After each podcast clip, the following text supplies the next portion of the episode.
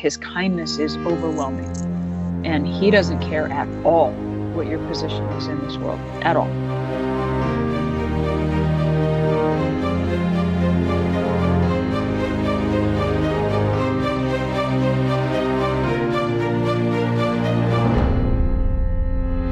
Hello, this is the Adventure Through the Bible podcast. My name is Matt. Joining me today are your friends and mine, Karen Morning. and Amy Good morning. and Tracy. Good morning. Good Morning, everybody.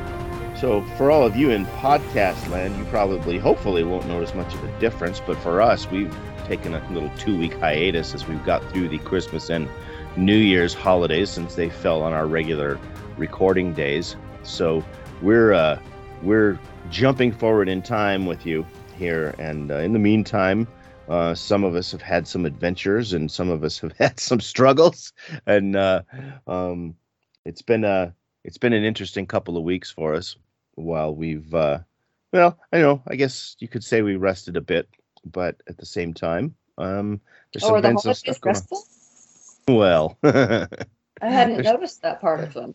they're, they're supposed to be joyful new year's new year's eve so okay new year's eve i was really feeling my age because i'm sitting there in my couch desperately trying to keep my eyes open watching the dick clark's rockin' new year's eve thing on whatever channel that's on and i'm i'm sitting there for a while and watching for about 20 30 minutes and all of a sudden i go i have no idea who any of these people are it's like Ryan Seacrest. Him I recognize, but look at him. He's looking old.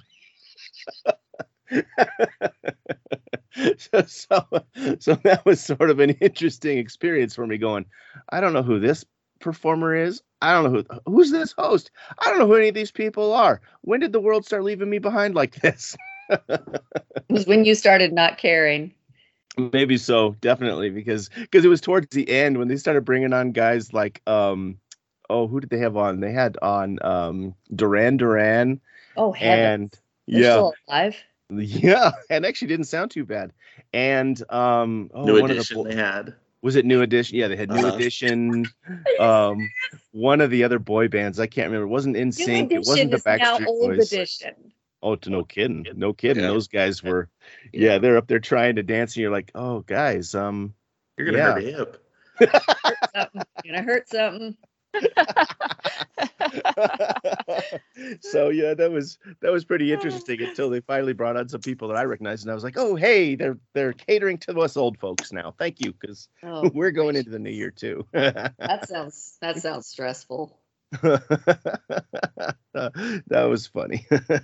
Well, when I was a little kid, I always thought that surely, I mean, and this is sci fi, right? This is my sci fi reading at work, but I always thought that surely by the year 2000, cars would fly. hmm And so, of course, by the time it hit 1999, I was aware that this wasn't going to happen. But I determined in my little soul that every year from the year 2000 on, every New Year's, I would check to see if my car flies. And I'm 23 years into this process now, and my stupid car is still on the ground. yep.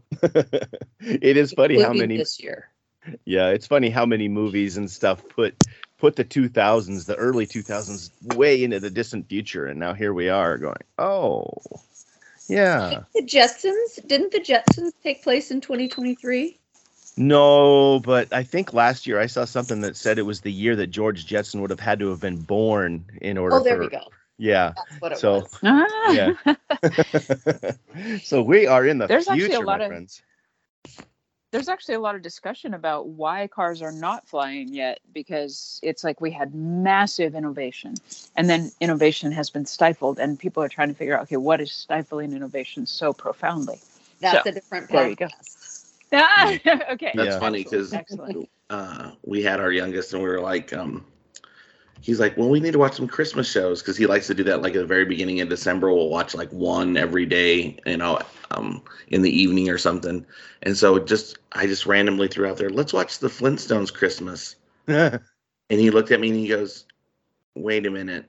He goes, Christmas in prehistoric times. He goes, wouldn't that be before Jesus? I'm like, you know what? That's probably the first time I ever really thought about that. It's been decades since I thought about that. Go Kendall. Oh And my then it was like, I was like, well then, well then, how did the Jetsons and the Flintstones have a Christmas special when they meet each other? I was like, yeah, it was. We were really reaching for uh, Christmas shows, but yeah, You know, there's, Flintstones and the Jetsons. It's funny that you mentioned that. yeah, there's fan theories about that that says that the Flintstones actually happens after the Jetsons after a post-apocalyptic event. You, out of everyone I know, you would know that weird thing right there. or or the other theory is that the Jetsons are living like up above the earth because you know every, all their buildings float and stuff, and that the Flintstones are down on the ground in the squalor. Lord have mercy. okay.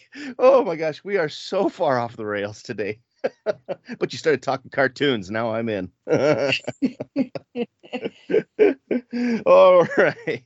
Well, maybe next week we'll let Amy tell us a little bit about her adventure uh, over the over the holidays because we're we're uh, we're running on our time here. But um, uh, we are we are here to talk about the Bible, and so let's uh, let's get into that.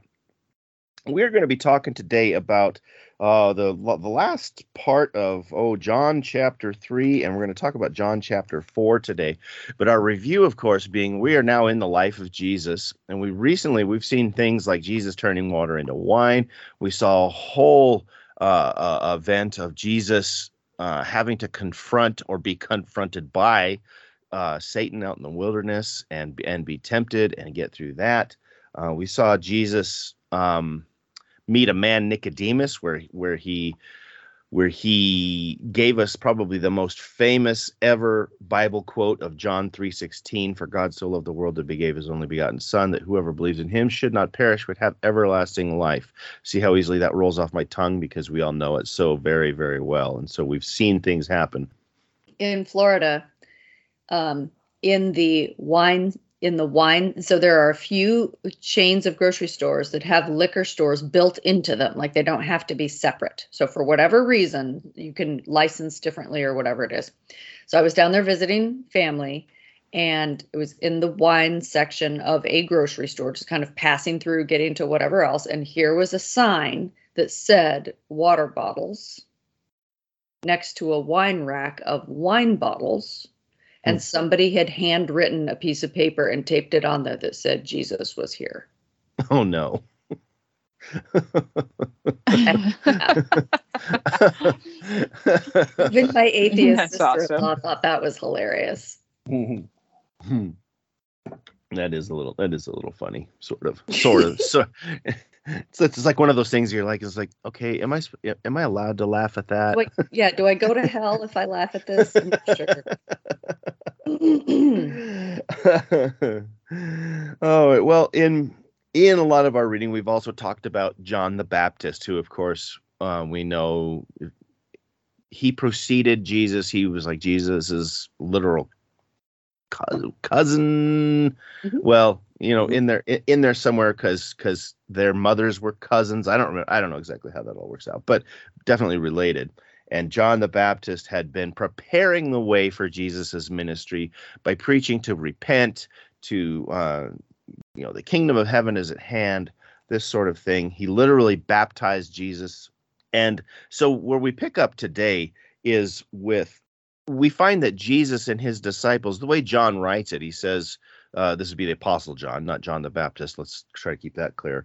Um, but uh, that Jesus and the disciples were baptizing people in Judea, but then John later clarifies that Jesus himself isn't baptizing, but just his his disciples are baptizing. Now that's an interesting thing already, because the first when I first read this line, you go, "Oh wow, can you imagine being baptized by Jesus? That would be that would be quite the thing." But we find out no, he didn't actually do it. So that's the first question I have: is why do you suppose Jesus himself didn't do the baptizing? Any any thoughts on that other than maybe just so people didn't couldn't have like this superiority complex about it. I never No. actually thought of that. That's the only reason I can think that Jesus wouldn't do it, because you know, oh, I was baptized by God Himself. You know, look what uh, look how much better I am. right. That's the only reason I can. Well, think about how people, yeah, people do things like that all the time. They do, Mhm. and and you know, Paul addresses it in his epistles, he's always saying, What? You know, you're saying you're baptized by so and so. Who cares? We were all baptized into Christ. Yep. Mhm. And yeah, so it is a thing that people do in their minds. Mm-hmm. You know what I'm so you're thinking? probably right. Maybe it wasn't on such a. This this probably won't come out the right way, but you know to to baptize a person one by one when his main mission was to save the entire world. Mm-hmm. Good. You know what I mean? Too. Mm-hmm. Maybe it wasn't just the scale of it.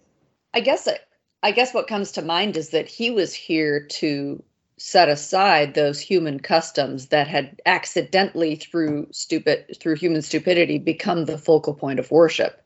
He was there to bring everything back to worshiping God in truth. It actually and when when we're reading when we're going through John 4 today, it actually talks it's called out specifically but he was here to du- to completely disrupt and do away with some of the biggest human routines in the Mhm. religious world. So maybe they just all were lower on the importance scale than what we would have classified them. Yeah.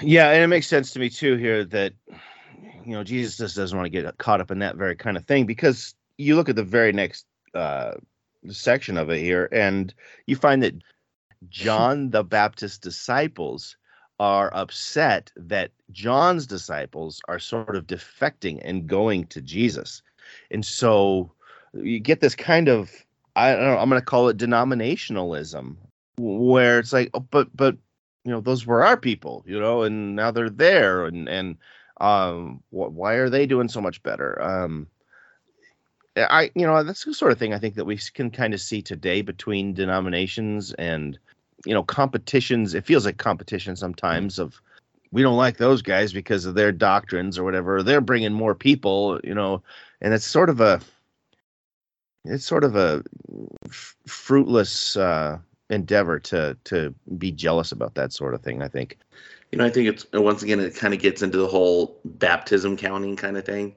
Like what you're the road you were going down as, as being a competition and losing sight of really what they were here for or their Yeah. main mission. And it's Mhm. like, you know, John the Baptist was there to prepare a way, prepare the way for Jesus, to to let everybody know that he was coming to um, begin the the process of baptizing them into the kingdom and letting them know. And I think maybe his disciples lost that a little bit, and then that's why they get caught up in this. Yeah, and I, I think that just shows John's character so clearly because John is immediately like, "Oh no, no, uh, Yep. he is he is the bridegroom, and I'm just his good friend, and I'm so joyful." You know, he's got such a great attitude about everything. He's never caught up in the, you know, how there are ministers who are obsessed with how many followers they have, how many baptisms they have, etc. And John the Baptist doesn't have that. He's so clear of like he has no uh, ego He he very well knew his love- role. Yeah, something he says here, I think really spells it out. Where he says, he's talking about Jesus, where he says, "He must increase, but I must decrease," Yep. and that's that's so important. You know, uh, Tracy talks a lot about self, how we let self get in the way, and you know, we're seeing here how important it is to get us out of the way and let Jesus be the central focus. Let Jesus be the one who is important and and uh, you know get get my get my opinions out of the way get my my little idiosyncrasies and jealousies and whatnots out of the way and let jesus thrive. And that's john's point here to his disciples is is that this is fine. This is what's supposed to happen. It's supposed to be it's supposed to be them focusing on jesus not focusing on me and not focusing on us. He starts talking about the spirit. Um, he says God does not give the spirit by measure.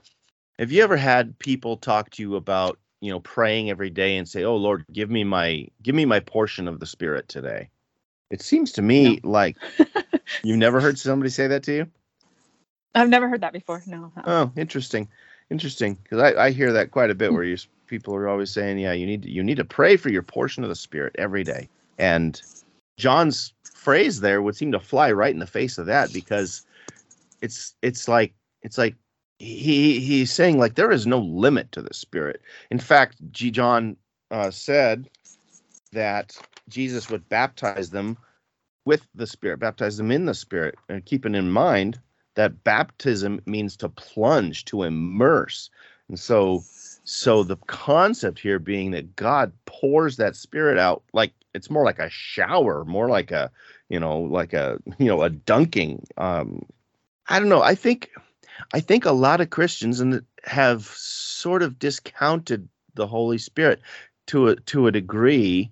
We like to focus on Jesus, which is good. I'm not saying that that's bad, but we forget that when Jesus left, he promised us the Holy Spirit and and I think sometimes maybe we don't focus enough on that spirit. And here, where John is saying that, yeah, he's going to pour it out on you uh, without measure.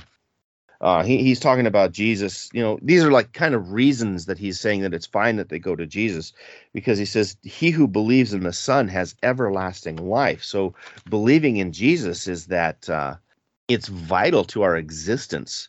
And so, yeah, it's fine. It's good. These guys, these these guys should be going to Jesus. They shouldn't be clinging to me. And and you guys don't need to be jealous about it. In fact, I'm pretty sure John would have been fine and, and said, might have even told him, you know what, you guys should be going to Jesus, and that would be okay. So, the next story that John gives us is another one of the most famous stories in the Bible, and it's I think it's a vital one for us to really compl- uh, comprehend and contemplate because there's a lot of things that Jesus do in this next story where he is going against the norms. He is really going against what's been established um, in traditions and whatnot. Uh, so as we dive into that, uh, keep those things in mind. Just kind of to kind of segue into that. This is like one of my favorite favorite stories. Mm-hmm in the Bible. Um, it just it's vulnerability. It's uh, to me, it's how how Jesus can touch your inner inner being if you just if you allow yourself to let him in. There's this idea. There's a couple of ideas that really stand out to me about this story. One is understanding the societal role of marriage and how that's changed over time like we look at this through modern eyes and we're kind of horrified at how many times she's been married. But if you if you think about it in a in a you know in you have had five husbands you know and the man you now have is not your husband. But yet if you go back to that era in history marriages came and went like breath. Um, in in rome ancient rome there are there are records of like the record holding woman was married 23 times. Mm. So like nowadays we don't really blink if a couple moves in together before marriage. Like that's so common. Like in those eras though, when you switched from one partner to another, you married that partner. And so I think it I think it helps when you're reading the story to understand that none of what was happening was good in any generation. It was certainly not God's plan, but the the changes of how marriage is thought of and the role that it plays in men's and women's lives is different in different phases. And from the study that I've done of those ancient societies, marriage, divorce, marriage, divorce, marriage, divorce was actually appallingly common. So there's that's that's kind of one thing. And then to what Tracy was saying, I think it's easy to lose sight of the fact that as we go through our life, we think we've got a shield up, that our worst is not known. And we lose sight of the fact that while the humans around us may not know the ickiest parts of our human existence, that is never hidden from God. And in whatever aspect of our life, like we're all the woman at the well. We we all are, regardless of our marital status or anything like that. Like we're all the woman at the well who gets who gets called out with what was the worst thing about her in that society. She gets called out with that publicly And Jesus is like, No, I, I already know this about you. There's nothing nothing that you can do can hide this from me. And if if we understood that we were that well known to God, our vulnerabilities and our sense our sense of fear surrounding vulnerabilities would seem as silly as it actually is. Okay, I'm done philosophizing. I'm done. Good. you know, Tracy. along with that, I, I read this other. Um, it was like an, a parallel story to it, and it, it described it as that, just like kind of Karen was saying, that we all wear masks. You know, on our day to day, trying to to hide maybe some of those hurts that we've had, um, to insulate ourselves from others, to maybe put on a facade of what who we really are, and we're not that. You know, Yeah. in, in order to make it in the day to day, and that how God sees through all that. But in order for you to really accept Him, you have to take off that mask. He wants you to take off that mask. And I think that's what the, to me, what the pivotal part of this story is, is that, you know, there's so many other aspects to it, but that's one of the, one of the things I look at is that she was willing to, once we get there, you know, she's willing to take off that mask. Yeah, I'm I'm loving how this discussion is going because I feel like that is the heart of the story. Is this is a, a woman who has to hide from her society, and and yet when she encounters Jesus, she does. She lets all that go, and it it sort of reminds me of Zacchaeus, because unlike the Pharisees who are obsessed with maintaining their outer facade, as, as soon as she realizes who he is, she lets it go. She's like nope i'm in. I am 100% your follower. And and then she uses her brokenness to tell other people about him like she's willing to say yep he told me everything i ever did come meet him he's the messiah like that is so cool in my mind it's very different from someone who, continues to hide behind their own self-righteousness So there are a couple of Bible verses that come to mind with this entire story, but the two two of them are Hebrews 4, 12 and 13. And it goes like this. For the word of God, in this case it was the direct word of Jesus, for the word of God is alive and active, sharper than any double-edged sword. It penetrates even to dividing soul and spirit, joints and marrow. It judges the thoughts and attitudes of the heart. Nothing in all creation is hidden from God's sight. Everything is uncovered and laid bare before the eyes of Him to whom we must give account. So, all of our human pretense is useless with anything besides each other. In any realm that actually matters, in the long view of life, that doesn't do you any good. It might smooth over some human situations to kind of posture your way through it or keep your privacy or whatever. But in the one relationship that matters above and beyond this earth and this timeline, it's silly. Yeah. Mhm, mhm. Mhm. Yep. All right. Well, so just in case some of our listeners don't know what we're talking about here, we have we, we, we can we can easily jump ahead and, and and realize that we haven't laid down the foundation here yet. But Jesus, when he's in, when he's recognizing that he's making more disciples than John, he decides to go to Galilee. So he's going to leave that that region of Judah and head to Galilee. And there's something here that I hadn't quite ever considered before, and that is that Galilee, which right, that's where Jesus was born. Not born, excuse me, but that's where Jesus grew up. Nazareth is right in that area. That's up in that old northern kingdom of Israel. This is this is the region that Judah had been having issues with for for a long time before all of the uh, uh, uh, the exiles took place. But as Jesus is needing to go up to Galilee, he's got to go through Samaria. Now, Samaria was the capital of that northern kingdom of Israel since way back when um, Omri was king of, of northern of the of the that northern kingdom, and he was one, two, three, four, five. He was like the sixth king of of Israel, one of that long line of kings who who did evil, as the Bible t- tells us.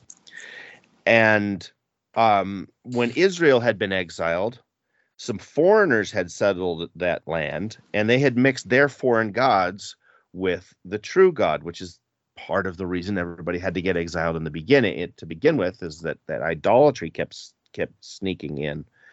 Um, the, the the the this city had been conquered and destroyed by um, a Jewish king named oh I, I think I got it right Hyrcanus John Hyrcanus. Romans had freed Samaria from Jewish control. Um, there had been conflict between Samaritan and Jews over the proper place for the temple, which we'll talk about here in a little, little bit. The Samaritans thought that you should worship on Mount Gerizim, while the Jews thought you should worship at Jerusalem. And later on, when you get into the ADs, the Samaritans actually desecrated the Jewish temple with corpses, and uh, they ended up eventually being permanently excluded from the temple. But so you can see how how there was this political and I don't just mean like you know governmental but just this this unrest between the Jews and the Samaritans. Didn't we talk about them too just in the end when they were rebuilding the temple that they wanted to be part of that and they were like no we need to do it on our own.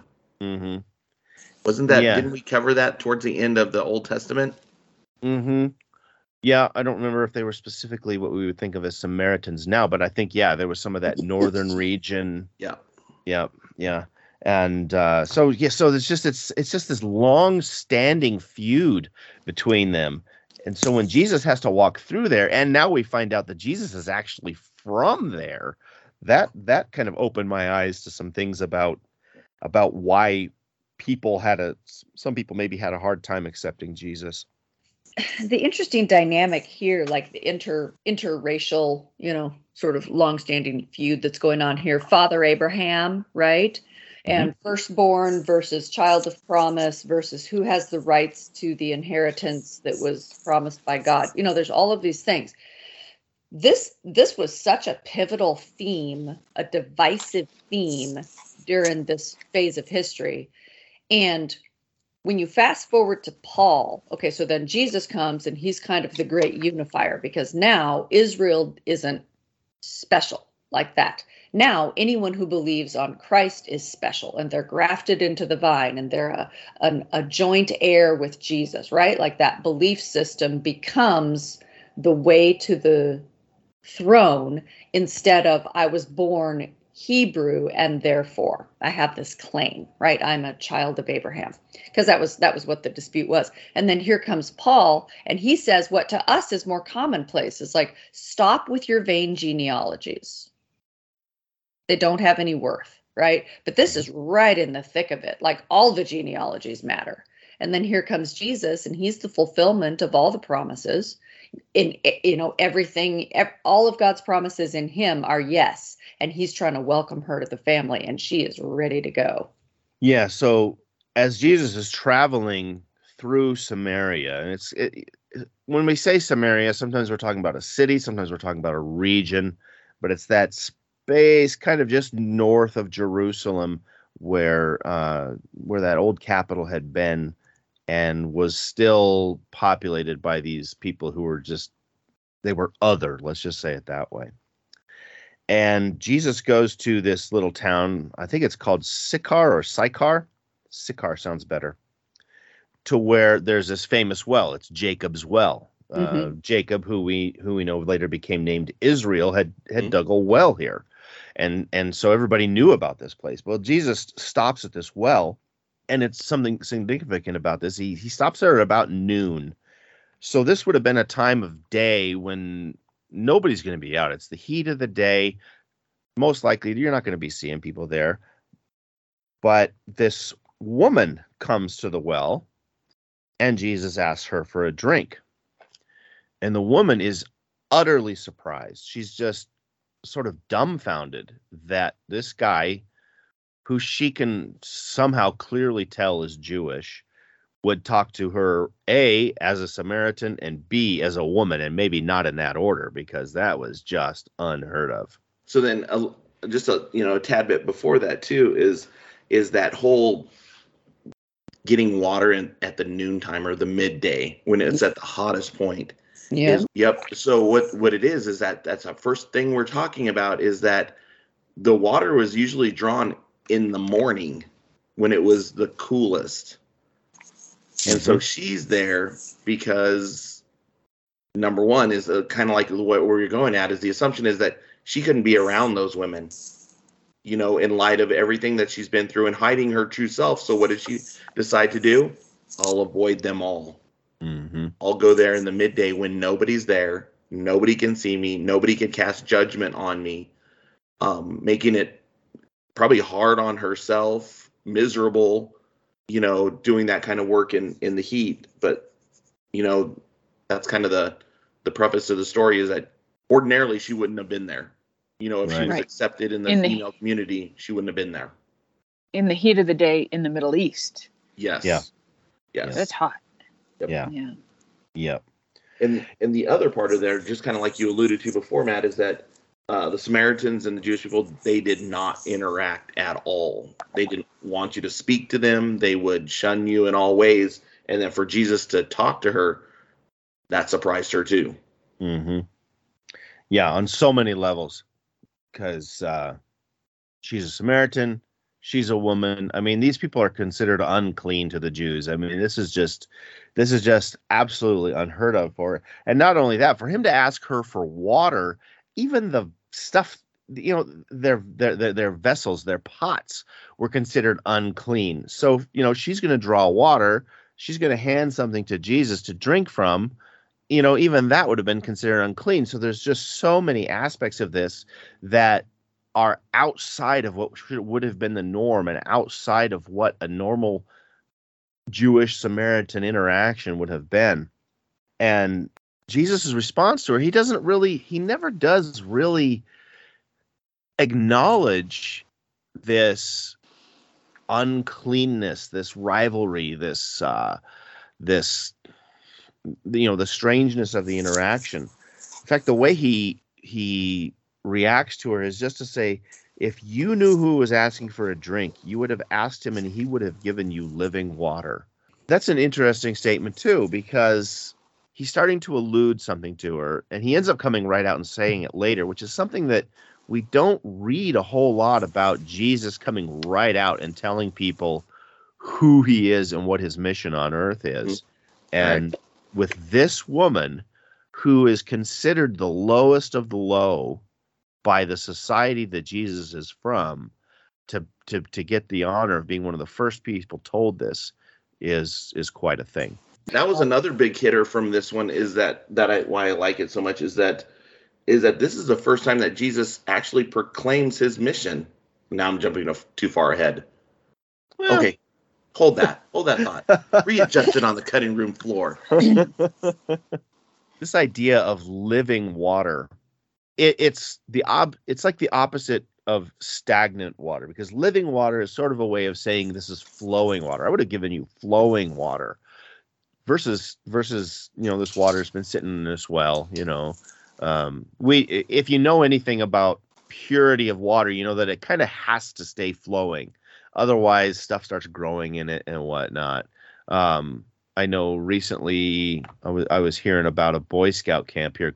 I, I know a guy who was running that camp, and they kept having a problem with E. coli in in the water, and it's because it was it was one of those situations where it just wasn't flowing through at a wa- good enough rate for it to to stay clean, and so Jesus is talking about living water or flowing water what do you think might be some of the implications of, of the this importance of flowing water? Well, when it comes to Boy Scouts, it's because boys are disgusting, and so is poop. But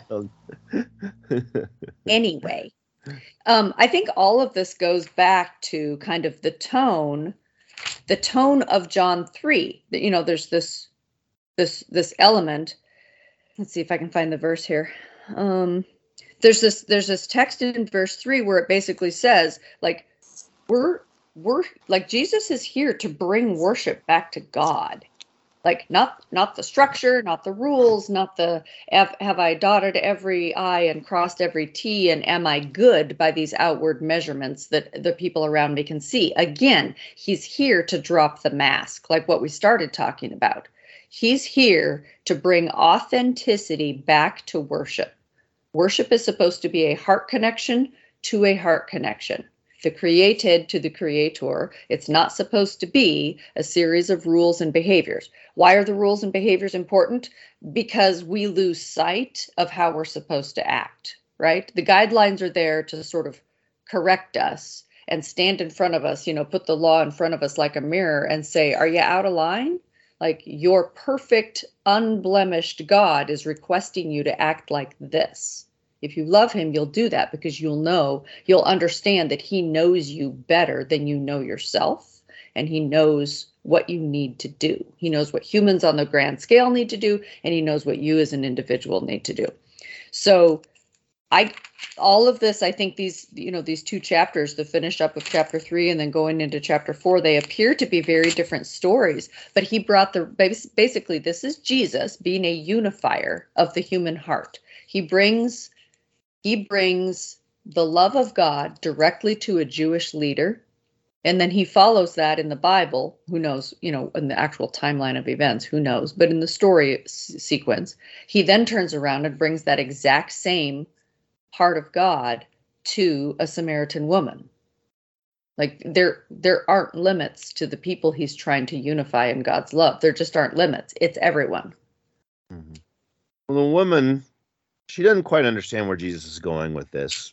And, you know, I, I, sometimes wonder if it's just a cultural thing where people didn't quite get the concept of, of analogy, because it seems like there's a lot of time in scripture where Jesus will use you know synonyms or or or that's not quite the right but he'll he'll compare things to other things and people don't they don't get what he's saying. All they see is like the literal application. And so when he's talking about yeah the parables people don't understand the parables when we get to those.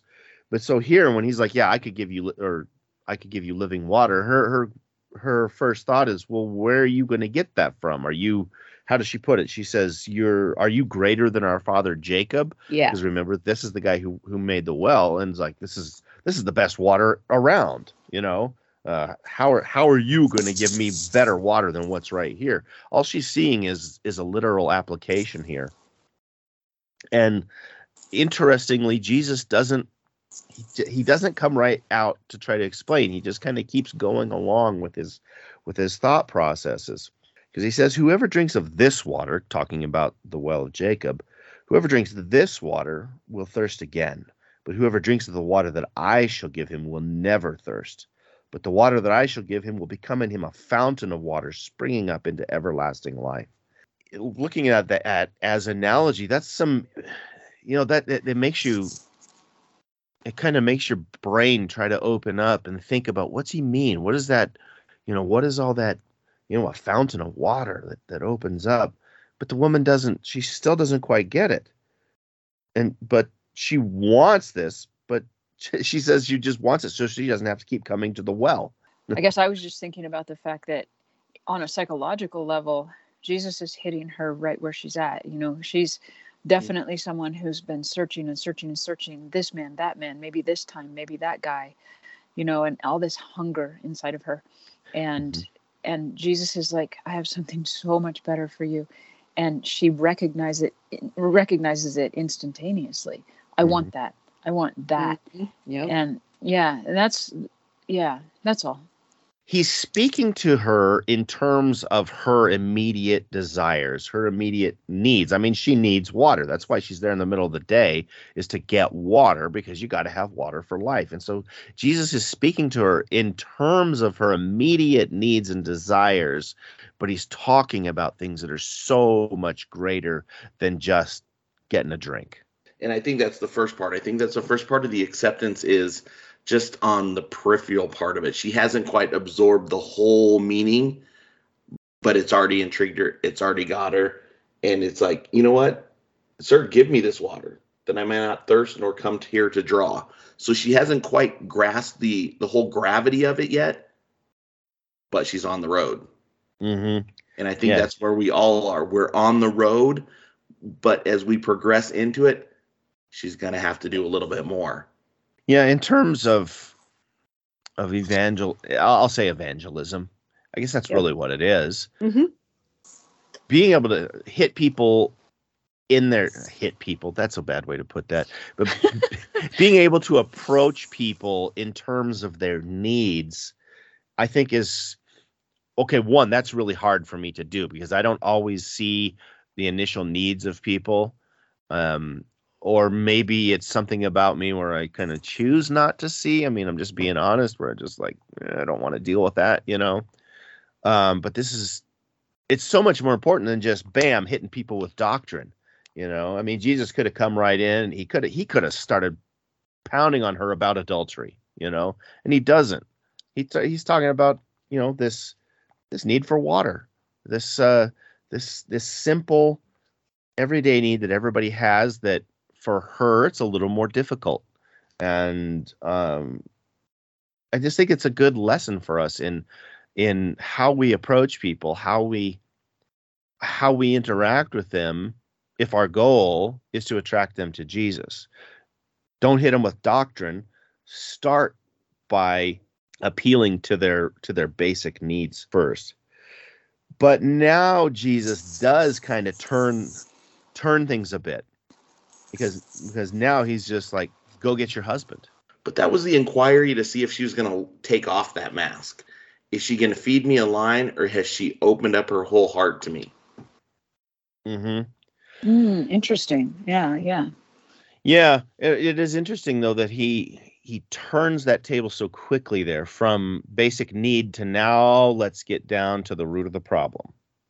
Let's start now now we I've opened this up and now we can start talking about where the problem lies or at least in part of where the problem lies. Because I you know I can't help thinking that there was something deeper than there, there's reasons why people do things they do. And in her case bouncing from man to man you know it's like why? What makes people do what they do rather than just being judgmental about it though.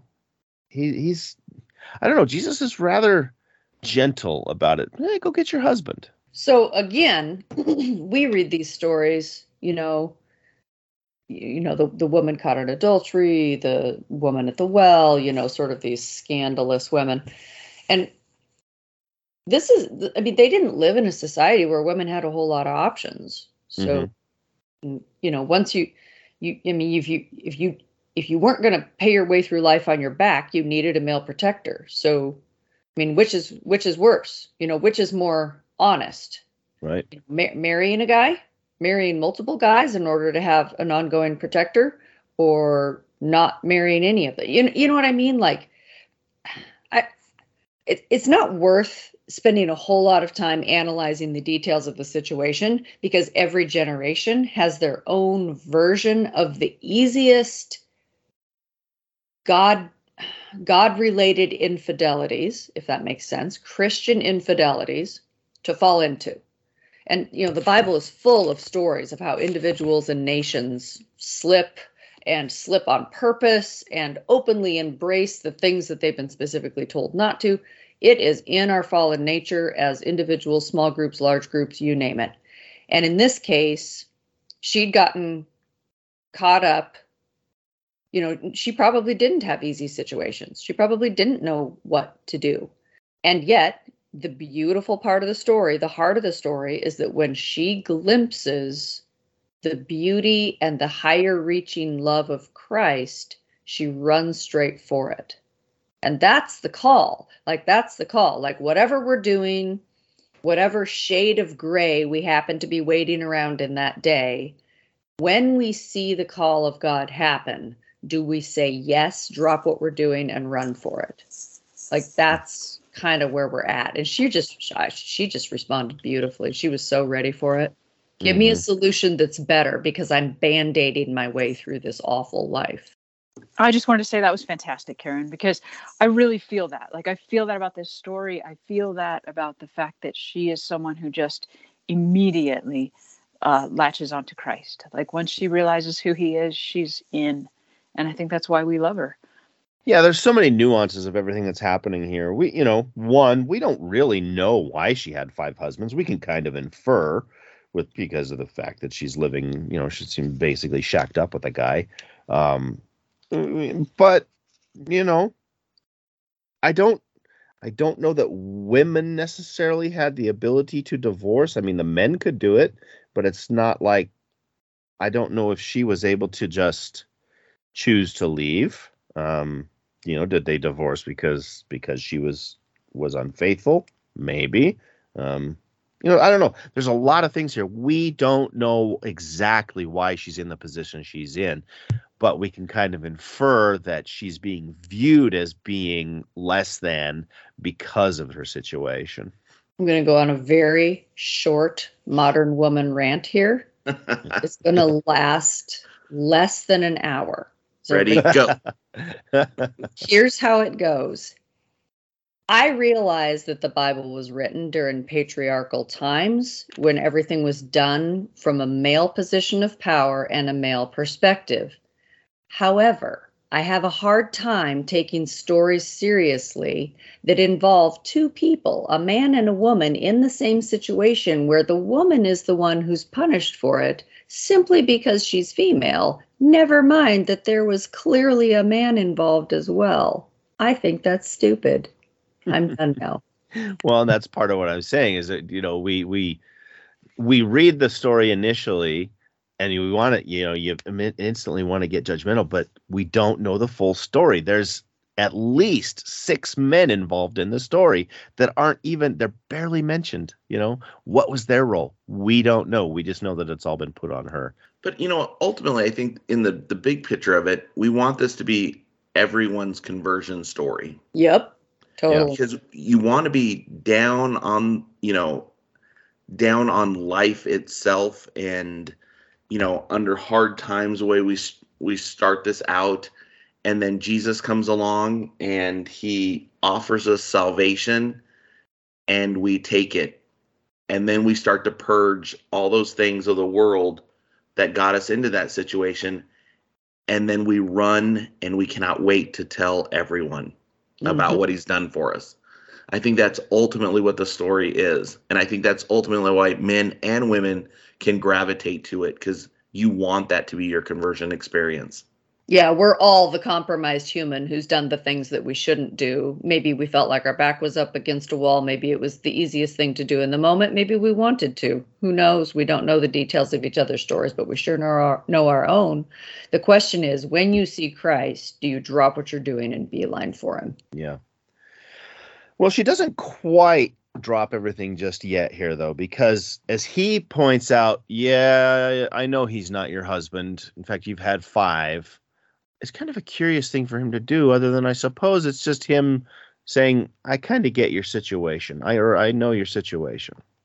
But i i think she kind of goes on the defensive just a little bit here where she shifts it then to that to that feud between the jews and and the samaritans by pointing out you know where where they like to worship. Oh we like to worship on mount gerizim. You think we should worship in Jer- jerusalem. So she almost tries to shift the narrative away from herself a little bit getting back to that feud.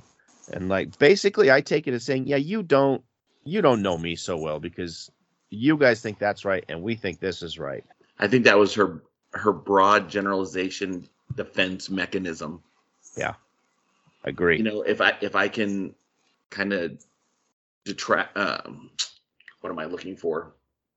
Maybe distract. Yes, you know, from what is going on right now, or maybe shift the tone of the conversation. It won't allow him to to peer through this mask that I'm wearing. Mm-hmm. I'm going to deflect. Yeah. That's the word I'm looking for. There, I'm going to oh, deflect with something else. Yep. Get the focus off of me and yes. Yep. Mm-hmm.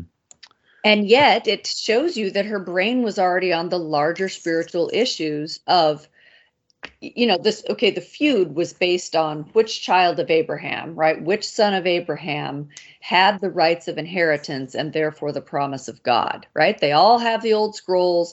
They all know what the promises of god to abraham were. And his first and the bottom line between these two nations was the firstborn son who who by cultural law had the rights to all the things, didn't he was set aside in favor of a second son. And she is a product of the firstborn son, right? So if she is spiritually tuned in and she and in that generation what that meant was Are you a child of Abraham? Because they're the chosen people. I actually really like what this says about her because even though, you know, maybe her personal life is a mess and she's done a bunch of stuff and she's ended up in all these situations, when presented with someone who she openly says, like he tells her, well, you've had five husbands and the guy you have now hasn't even given you his name. You're just kind of shacking up together. And her response is, I can see you're a prophet. Since I've got your attention, I've got this huge issue that's looming over my life and my spirituality and I'd like to know what the truth of the matter is. And I I personally I can think of about 10 solid questions where if a prophet or an angel or something appeared before me and they proved that they were a prophet or an angel by blurting out some intimate detail of me that no one else would know, my first reaction would be okay that that wasn't a great conversation but now that i trust that you are who you say you are could I get some answers to these big questions, please? Right? I've got a few of those in my head. They'd be the first thing out of my mouth if I thought that I was face to face with a heavenly messenger. Yeah, I've noticed that too. And I think it's often overlooked. Like, she is in many ways, you know, just this adulterous woman, you know, in a very conflicted personal life, like you were saying. But yet at the same time, she is a spiritual person. She is someone who's interested in spiritual things and is aware of the prophecies. She's aware of uh, the conflict. Like there's a, a ton of people who wouldn't even be aware of those things. And and yet here she is, who she's like, wait a second, you might know the answer to this question. And and yes, I think she's primarily using it to deflect, but I also think, yeah, but why did she think of that? Yeah, well, Jesus just kind of turns it right back on her and basically says, "There's going to come a day when you're not going to wor- we're not going to worship on either place. Mount Gerizim isn't going to matter. Uh, Jerusalem isn't going to matter because the true worshipers of God are going to worship Him in spirit and truth. So, location doesn't matter. What matters is your attitude and your sincerity. You're going to worship God for His His nature of truth. So get this get this idea of locations out of your mind get this idea of nationality out of your mind get this this idea of of rivalries out of your mind because all of that stuff is going away. It's go it's going to be gone. It's not important. So let's let's start to focus on what really is important and understand that this rivalry this rivalry is silly this this rivalry is pointless when Jesus and all his power as the actual son of God steps into the picture, right? So during an area during an era when Israel was supposed to be the shining example of Christ on earth, there was a special call to Israel and it came with special communication with God and it came with like he is your direct leader. Like for many years they didn't even have a king you know? They had to ask for a king because God wanted to be there he wanted to be their leader directly. And so there was there was a special relationship with Israel, but there came a time when Israel hadn't done their job. And so now instead of Israel being the the city on a hill, now there was a direct call from God to everyone. Now that direct call has always been there, but Israel was set up as the shiny example of what was supposed to be. And they they kind of dropped the ball on their end. Well, this is where we get right to the meat of what Jesus is wanting to reveal to her because she hears she hears what he's saying, and I think she's maybe starting to get what he's saying. That okay, so that's not going to matter. But then she says, "Well, you know what? I know that someday the Messiah is going to come and is going to uh, explain all of this to us." And this is where Jesus comes right out, and he says, basically, he says, "I am the one you're waiting for." Yep. and Woo! that is so powerful because there's there's not a lot of times when Jesus comes right out and says it. You know, there are there are you know when he's when he's on trial right before the crucifixion and he says, you know, I am, you know, yes, I am exactly who you're saying, you know. And this time it's like, yes, I am the I am the Messiah. I am the one you've been waiting for. The way he puts it, at least in the New King James, is uh, I who speak to you am he. Uh, you just, we don't see him doing that very often. And so, as we as we look at this in the terms of who he's speaking to, this disenfranchised person, disenfranchised times, you know, three or four times, Samaritan woman, potentially adulterous woman, her own society is rejecting her. And this is the person that Jesus comes right out to her and says, I'm the guy. I'm the one you've been looking for. What a what a statement. What a thing. I mean, I and what a way, what a what a masterful way for Jesus to be able to come around to be able to say this. Because if he had just walked up to this woman and said, Hey, I'm the Messiah, how do you think that would have flown? It wouldn't have. It wouldn't it wouldn't have at all. But his his gentle way of easing in is so masterful of seeing the personal needs, looking at the problem, and then revealing his purpose. You know, I think too what we look at is we look at the whole blueprint of God's mission right here too. Is he he's laying it out again? Is he goes to exactly the people that are despised the most, the lowly. You know, the woman at the well. You know, and Karen's probably going to be mad at me for saying this, but you know, the woman that is is is downtrodden by her own by by women itself it's like we can't get much lower than that at this point in that time period. That's who he breaks the news that I am the Messiah. I'm the one you're waiting for. I'm the one that's going to save everybody. His whole blueprint right there at the well. Yeah. Amy. Sorry, Karen. I just, uh, yeah, what I was thinking about was the fact that he also eventually reveals himself to the blind man. And, you know, here's this guy born blind, and Jesus says to him at the end of the story, Do you believe in the Son of God? And the guy says, Yeah, I sure do. Uh, how do I find him? And Jesus says, Well, you're looking at him. And and so again, he comes to someone who is a beggar in the streets. Like this guy's low on what we would consider the totem pole, right? But Jesus tells him the absolute truth. And it's it's a universal and cosmic truth that he reveals to this beggar and to me, it's just like another reason to fall in love with Jesus because his kindness is overwhelming. And he doesn't care at all what your position is in this world at all. Yep. Yeah. At this point, the disciples come back. They've gone into town to find food. And they come back and they're surprised to find Jesus talking to this woman, like we said, Samaritan woman. Probably surprised, you know, even to find a, find her there at the first in the first place they interestingly stay quiet about it. My guess is they've been around Jesus just long enough to know that there's something going on here, yet they're still surprised. It's not, I guess maybe it's not necessarily quite what they would have expected for to see Jesus doing because you know, we know we know that even the apostles, the guys closest to Jesus, they didn't quite get it right away. In fact, I don't think I don't think a lot of them got it until after the resurrection. But to see to see Jesus talking to the Samaritan woman is a bit of a shock to them. But it is interesting to me that they just kind of stay quiet about it. Don't don't even bring it up really.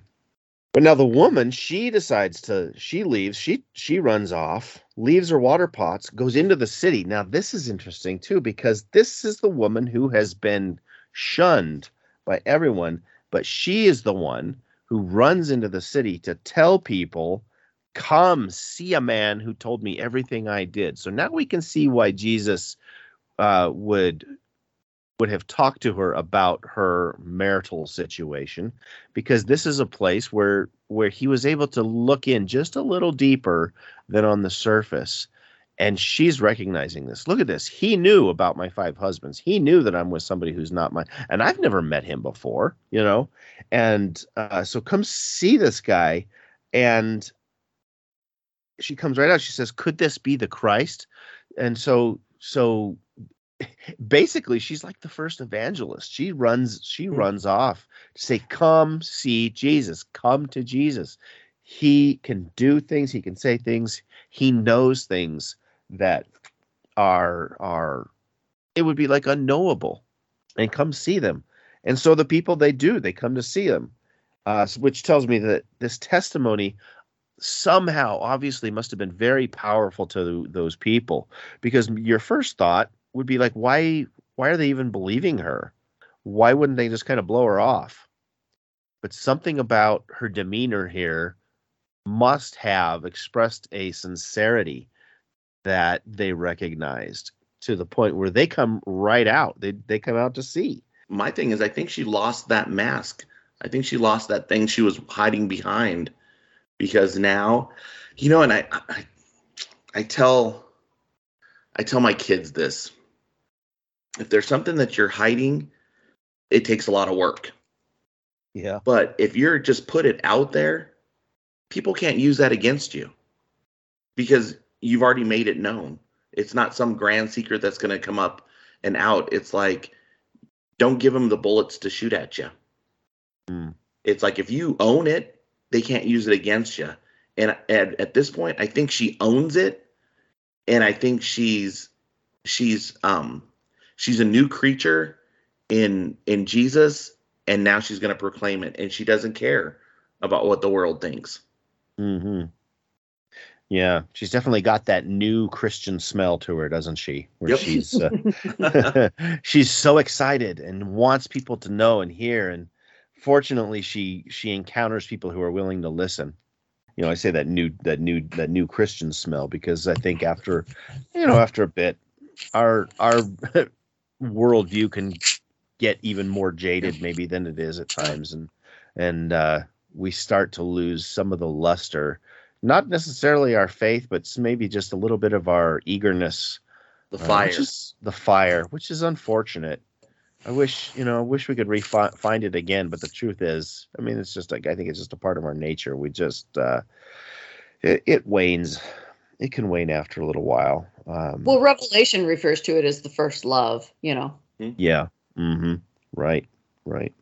Well, while she's gone, the disciples try to get Jesus to have have some lunch since they've gone into town to get food, and Jesus' response is so interesting. He's like, "I have food to eat of which you do not know." That's this- a totally different kind of satisfaction. Oh my goodness. Like Mhm. It, it it's not that your body stops needing food, but it seems so much less of a priority when you're Mhm. caught up in this bigger mission. and I think it is. It's all about priority at this point. And I think that's kind of what he's trying to relay to his disciples is like, you know what? This is my mission. This is this is the the food I'm here for is is humanity. You know, because I think I kind of look back and I parallel it to when he was um in the synagogue the first time at 12 and and ministering and his mother was looking for him and she finally finds him like what are you doing and he's like i'm about my father's business you know it's i have a higher purpose at this point you're thinking food i'm thinking salvation Yeah.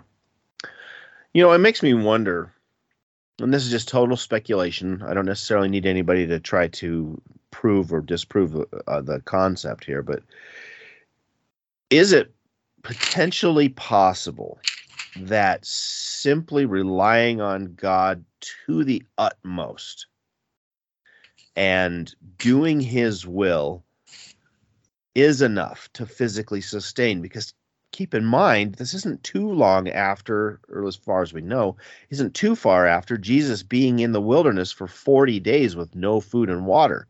And as we discussed then, that's not, as far as we know, not physically possible. You can't go three days without water. You can't go much more than uh, a week without food. And for Jesus to be able to go 40 days without, and now he just says, you know what? the things that sustain me aren't aren't those things right now. It's just a it's just a it's just a thought, you know, if our if our if our faith was to the point where we utterly and completely and totally were depending on God within God's will, doing God's will, would it be enough to keep us sustained physically like that? I don't know. It's just a thought, something to contemplate like I said, don't I'm not necessarily looking for somebody to to prove it right or wrong either way. Just just a just a wonder. But the, di- the disciples they don't get it. They like I said before, they don't understand these analogies, and and they're like, well, did somebody bring him food? No, that's like a forest for the trees problem. You can't see the forest for the trees. That's that's I mean the disciples were continually caught up in that. Well, I I know you weren't necessarily looking for an answer to that or anything, but I do think you're onto something. And um, not that I think it'll give us superhuman powers or anything, but I've noticed that in the scriptures, those who have the most faith are the least concerned about wh- how to meet their material needs. Mhm. You know, and, and Jesus brings that up in the Sermon on the Mount. You know, because he says, you know, the Lord knows you need these things. The Father knows you need these things. Seek after me, and Right. and that's his. That's got to be your focus. And then suddenly, you know, getting food becomes a much lower priority. Yeah. Yeah, well, yeah, maybe to the point where it's he's saying, you know what, even if I starved to death, if I was doing this, this is enough. Mm, Yeah. hmm Yeah. So sort of just just laying everything at the feet of God, every single thing at the feet of God, and being okay with whatever happens Mhm. physically, you know. Yeah, I mean, and he says it. My food is to do the will of him who sent me and finish his work. Mm-hmm. Mm-hmm.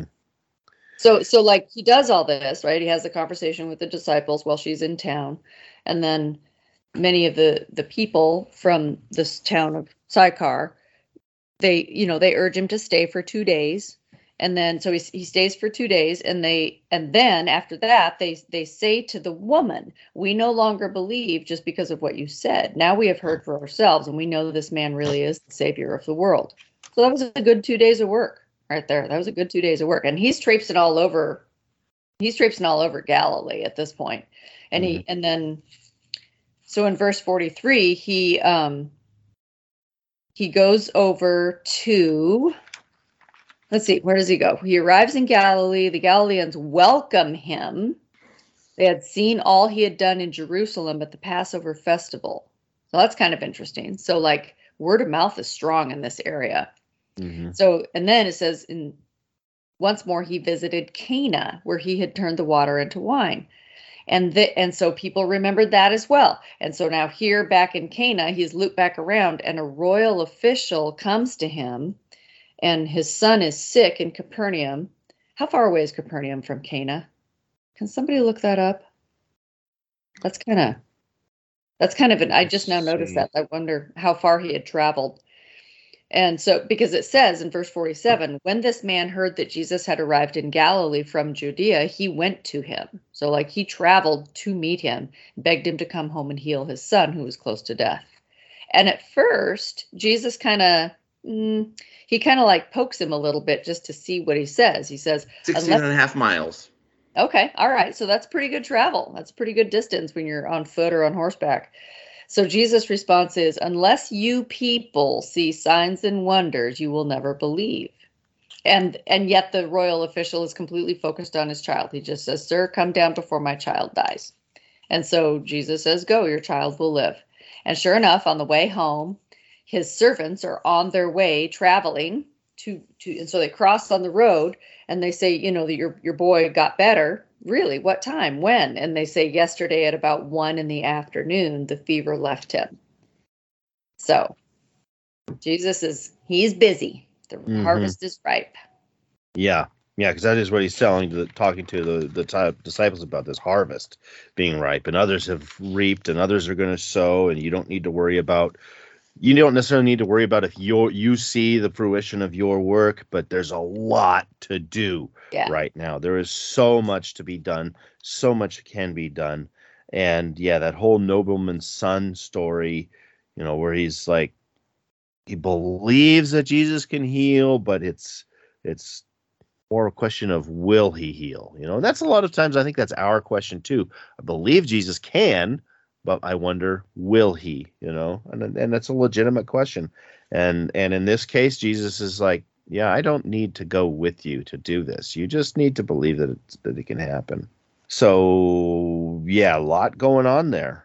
So much to do so much to uh, contemplate as jesus is really starting to ramp up his ministry really starting to come come out come out of obscurity i suppose you could say and all over the place i mean between jerusalem and galilee that's that's no short little walk that's uh that's that's a that's a pretty good hike there um i don't remember exactly it seemed like it was now i don't remember but that's a, it was a long way, long way to walk. So he's he's making a lot of lot of tracks and getting around.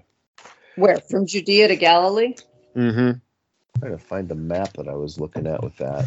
I don't remember Well, I, where f- I it feel was. like Tracy just used Google Maps or something because he came Yeah. up with that so fast. but- I yeah, just typed it in. Boom. Yeah. Google that stuff. That's right. Yeah, I don't know. Okay, Somewhere I had a map where. So from Judea to Galilee, the furthest distance it could be was uh, would be 150 kilometers. Right? So from far end to far end. Yeah. More likely, if you look at the at the typical pilgrimage routes, it was more likely in the range of 65 kilometers, which is about 40 miles. That's what I'm seeing here. Okay. Yeah, it's still no small, still no, No. small region. Well, Mhm. either way you look at it, no small region, and and uh, you know that word of mouth is getting around. You know. And they're remembering him from last time he came through, which is super cool. Yeah. So Jesus is making tracks. He is making an impression. He is hitting people in that personal space that they're in, and and dealing with them in that respect. His ministry is really something. Uh, any final thoughts? I just want to know um, when it says that he's a nobleman's son. Have we got any idea? Do we mean like a Jewish noble? Yeah. Hmm. Let me look in my study Bible Hill real quick and see if it gives us any in- indication. Or what was that? That's verse. Uh, Uh, the first time I, I see it is verse 46. A certain nobleman Yeah. mhm, or ruler. And we know there were Jews there because that's where um that's where uh, Peter was from. They they recognized his accent as a Galilean. Mm, that's right. Okay. Yeah, I didn't see anything in my cultural relevance Bible specifically about it. Mm. Um. Oh, here in my NIV study Bible says evidently an officer in Herod's service. Mm, Yeah, royal. Yeah, I Yeah. assumed he was serving the Yeah. Romans. So okay. no, I don't know nothing specifically, but obviously somebody who is viewed as important. Mhm. Yeah. And for somebody, somebody, somebody in that station of life to reach out to this wandering prophet, you know, who's probably got dirty clothes and stinky feet, you know, it's Hmm. uh, it's an interesting thing for him to come and want him to come to heal his to heal his child. So, yeah, just the fact just the fact that he is who he is makes makes the story interesting. Anyway, Alrighty. I was just curious. Yeah.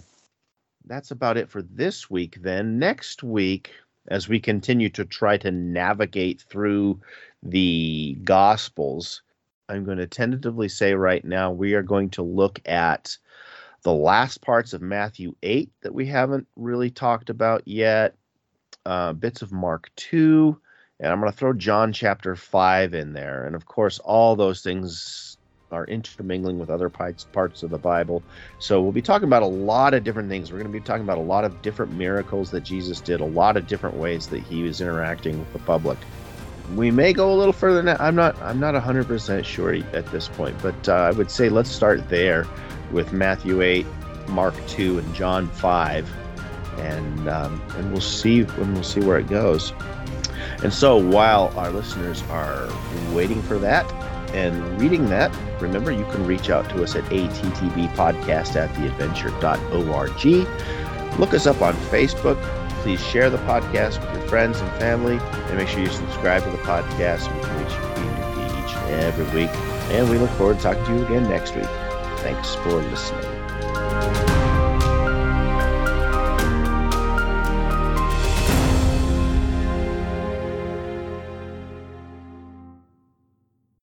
Good story. Mm-hmm. Okay, so I Yeah. have one thing to ask. Yeah. Okay. So when when Amy was talking and she said that Jesus was talking to the blind beggar, and he goes, "Are you the Messiah?" and he goes, Amy said, "Yeah, you're looking at him." Yeah. I almost laughed. Blind. Oh, this is after he heals him. I was wondering. I was wondering if I was missing the timeline, but I didn't Well, want to say I, it. I thought that was hilarious also. You're looking at it. Well, I'm blind. Okay, right. It's after it's after verse 25, which verse 25 is the one that says, One thing Yep. I know, whereas I was blind, now I see. I knew then you were going, but I still thought it was kind of funny. that is funny. all right, fair, fair. That's good. You guys so, will keep me on my toes, man.